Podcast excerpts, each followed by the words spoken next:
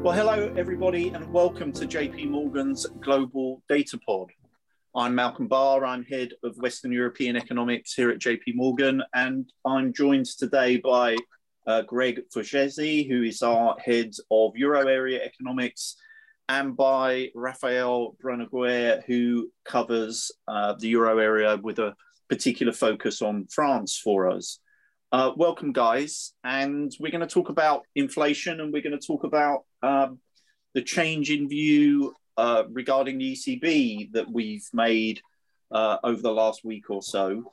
Um, let's start with the inflation part of the story, as that's probably the piece of the outlook that's kind of controversial uh, among clients at the moment. I think the growth part of the story people tend to agree on. It's the inflation part where where there tends to be a lot uh, a lot more spread of views. So, I mean, Raphael, take us through how you would interpret the sort of history of how inflation has got to the multi-year highs that we've been seeing. You know, where's what what have been the biggest moving parts? and you know how how would you put together the the sort of relative importance of mm. those moving parts in getting inflation to where it's been well, as you rightly pointed out, we've seen a significant rise in inflation. Just to put numbers into perspectives, we, we had headline inflation at the end of um, uh, 2020 close to 0%. And at the end of 2021, we're talking about a 5% number. So that's a significant rise by historical standards at a level that is um, um, high. Now, if you were to break down how we got there, I think we should be talking about three phases. Um, the first phase was in the early part of last year. We had um, strong demand on, on the good side, um, uh, issues on the supply chains at the same time. So core goods price inflation uh, started to increase significantly. Now, when you got towards the middle of the year, the story was about reopening of the services sector, strong consumption in, in services, and effectively those prices in services that had come down uh, suddenly started to pick up significantly. So that was the um, second uh, layer of the increase. And later on in the year, you had uh, the story, which is uh, the energy prices one. So it was first gas and electricity, uh, but also we had some Brent price increase, and uh, that pushed up um, headline inflation significantly starting towards the end of the third quarter and uh, into the fourth quarter as well. It, it, it, seems in that that the only piece which hasn't really contributed very much is food prices. I mean, it sounds like we've had a goods a goods price set of pressures, a services price set of pressures, and then an energy price set of pressures.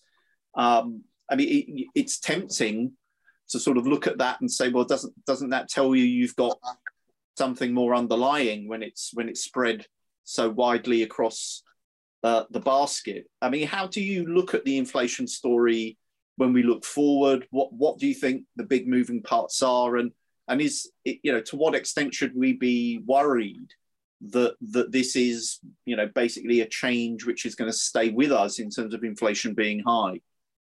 Well, I think there are two parts in, in, in the story in terms of trying to understand inflation going forward. Um, I've mentioned these three elements that um, explain the rise in inflation that we've seen recently in recent quarters.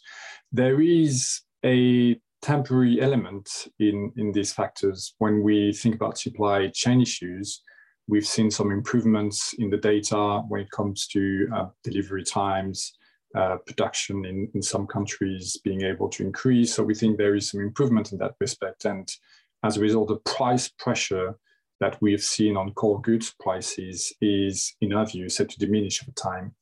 Um, as well, when we think about services, the reopening to a large extent has taken place now. So the sort of temporary forces that lifted services prices, we think, is going to diminish over time. And when we get into energy prices as well, we think going forward, we should see less of a push uh, coming from that part as well. So what we have in, in a forecast is um, headline inflation coming down significantly this year as um, temporary forces uh, fade, uh, but also core inflation coming down uh, during the course of the year. Now, the second part is, is related to the labor markets. Um, at the same time as we have the fading of these forces, we had um, um, tight labor markets of late, which should continue to tighten. Um, and as a result, we expect wage growth to increase um, significantly to maybe something which is around 3%. Um, this is a level that is fairly high by historical standards. Now, there's a key question which is related to the slopes of the Phillips curve going forward when we think in terms of consumer price inflation. Uh, we're used to a word pre-crisis where the Phillips curve is, is fairly flat. Now, what we think will happen is that uh, strong wage growth pushes up um, a steepening of this Phillips curve. And as a result, we should see core inflation picking up um, in the coming quarters, heading towards um, the end of uh, 2023. So basically, we have this move down first in core inflation as a result of the fading of temporary forces towards 1.6% in the fourth quarter of this year. And then we have a pickup in core inflation as labor market tightens and wage growth picks up which would leave core inflation at around 1.8% in the final quarter of next year. So, I mean, just to finish off on the inflation side, I mean, among among those moving parts, Raphael, I mean, what do you regard as the sort of biggest of the uncertainties? I mean, is it is it really what we get in the near term, or is there still really a big question about about what happens down the track and and the extent to which um, you know wage growth picks up. I mean, what do you regard as kind of the bigger call to be made in terms of the way that the inflation out, you know, environment feels as we go forward? Probably the, the largest uncertainty in the near term is related to energy prices. I think we've seen very sharp movements up and mm. downs of late, and it's very difficult to know where things um, settle. Um, but also the large uncertainty medium term is about the Phillips curve slope. Uh, we've taken a view that it's going to uh, steepen, uh, but we'll have to see what will happen. Okay, well, Greg, let's turn to the, the ECB and the, the change in call that we've made. Um, you know, we, we did think the ECB was going to be on hold until the, the second half of next year. We've, we've pulled that forward. Um, take me take me through the thinking behind the change in view and how it fits in in terms of some of its details in terms of the asset purchases that the ECB has been doing and and how it fits with the rhetoric that we've had from them to date. Okay, so I mean, effectively, what I've done is I've pulled the first the the, date for liftoff forward by six months from September 2023 to March 2023. Um, I have raised the pace of hikes after liftoff from an annual pace of 50 basis points to 75, so from two hikes to three hikes.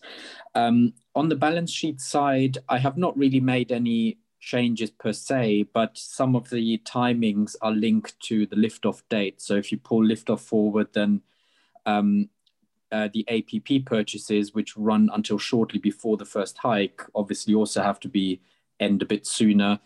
Um, but on the PEPP side, the ECB has has actually decided in December to push back the the full reinvestment horizon. So they will uh, reinvest maturing bonds in full until at least the end of 2024, and the reinvestments on APP holdings will go for an extended period after the first hike. So again, there's flexibility about how exactly you interpret extended.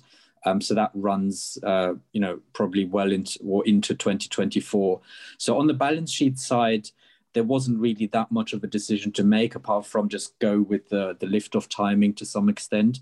Um, so in terms of where this leaves policy is it leaves the ECB moving still a bit later than what markets are priced, about three months later, um, but a faster pace of hikes thereafter with markets kind of running out of steam uh, when with pricing ECB at 20, uh, 0.25% and not really going above that, whereas our forecast does go higher.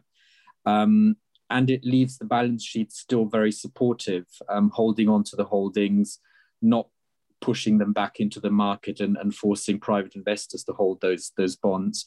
Um, and the PEPP flexibility is still there in the reinvestment. So there's some ability to try and manage um, spreads as you go forward. Um, in terms of rationale, the, the, the big issue or the big surprise recently has just been the rapid fall in unemployment and what that does to the balance of macroeconomic risks. Um, we already have a perky forecasts on, on GDP. Um, alongside that, the labor market seems to be tightening as it did pre-pandemic, you know, very rapidly. We're already at a record low, uh, an EMU era low. Um, we expect growth to reaccelerate in the middle of this year, which will push that even lower. Um, the wage Phillips curve did work to, a decent extent um, in the 2017 to 19 period.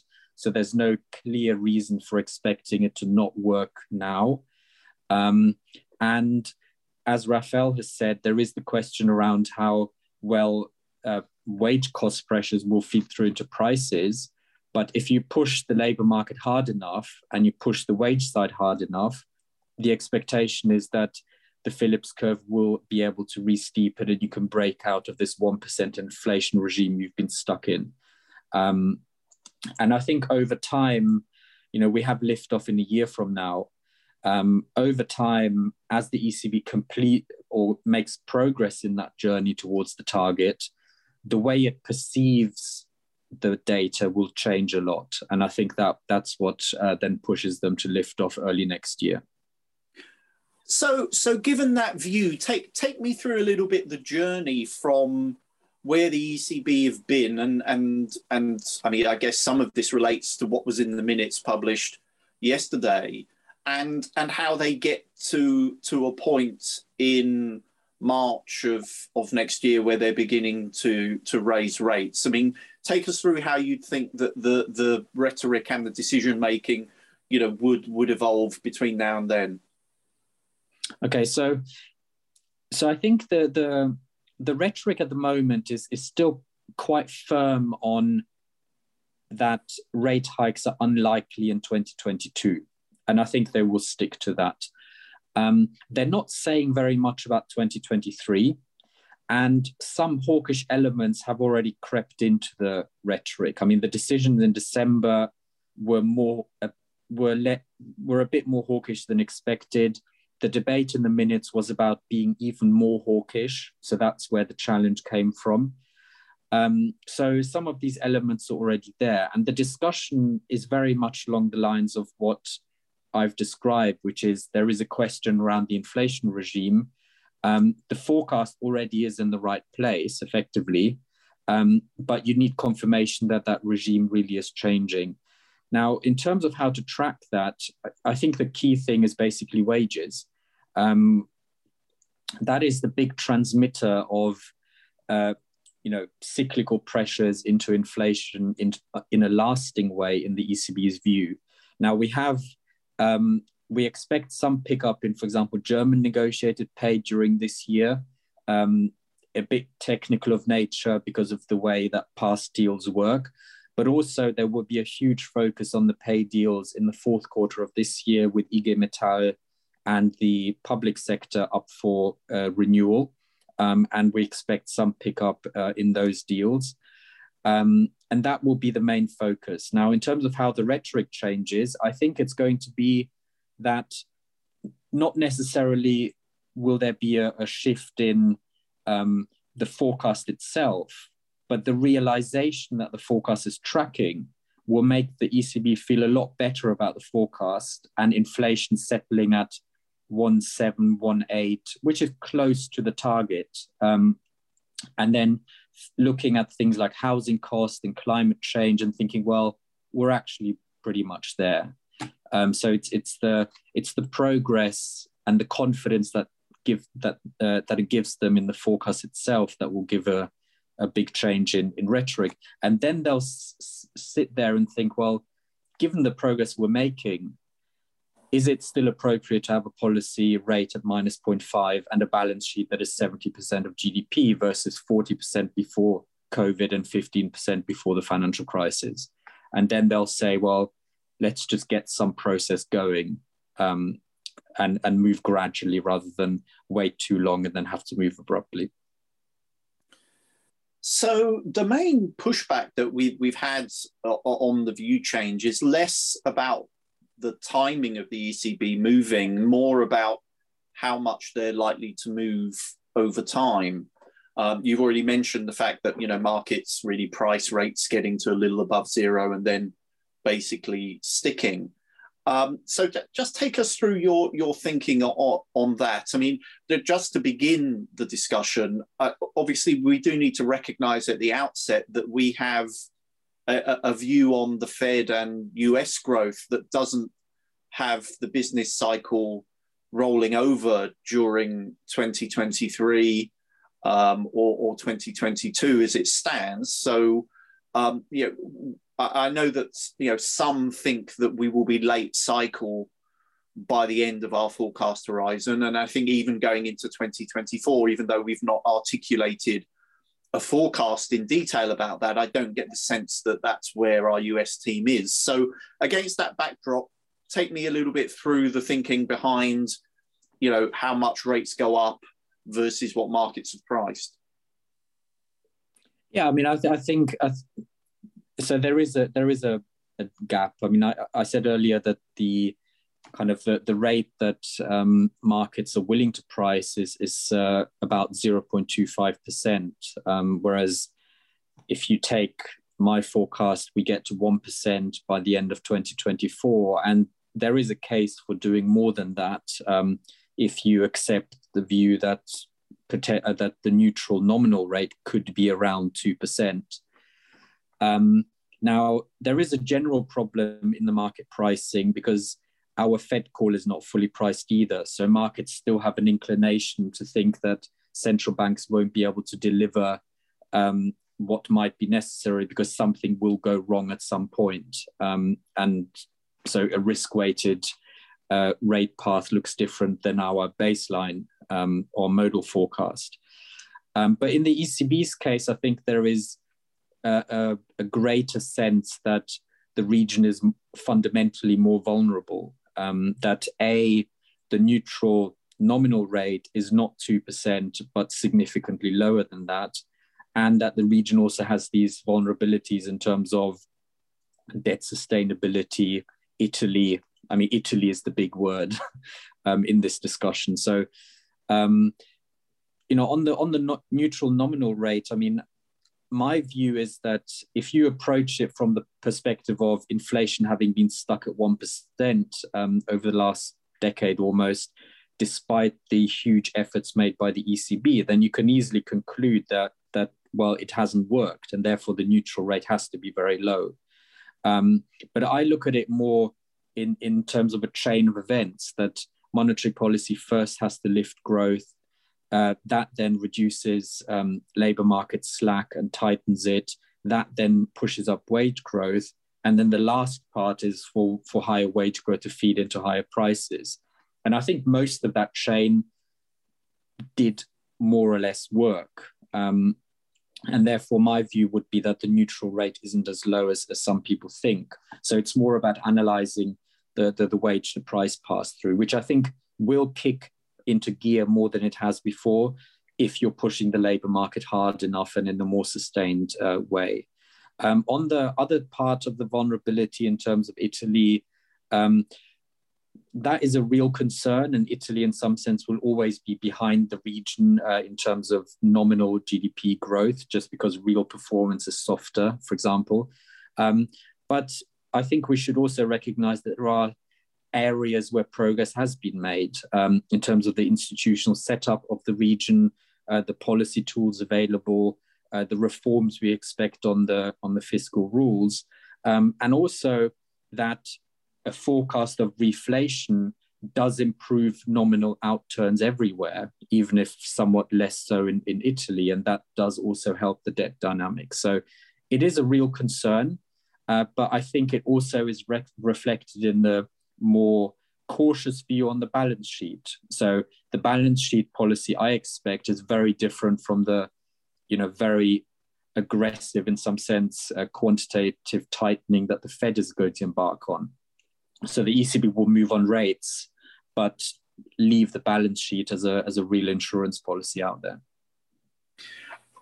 Let me just put a final question to you, which gets a little bit into this uh, issue of vulnerabilities as the ECB raises rates, which is a perspective I have on this is that uh, we're often we're often talking about the ECB from the point of view of the the assistance it, it has given to the indebted you know countries in the region through its asset purchases and the backstop of OMT and and low levels of rates, but I, also do think we need to recognise that there that the ECB does need to retain legitimacy in the eyes of the region as a whole, not just the South.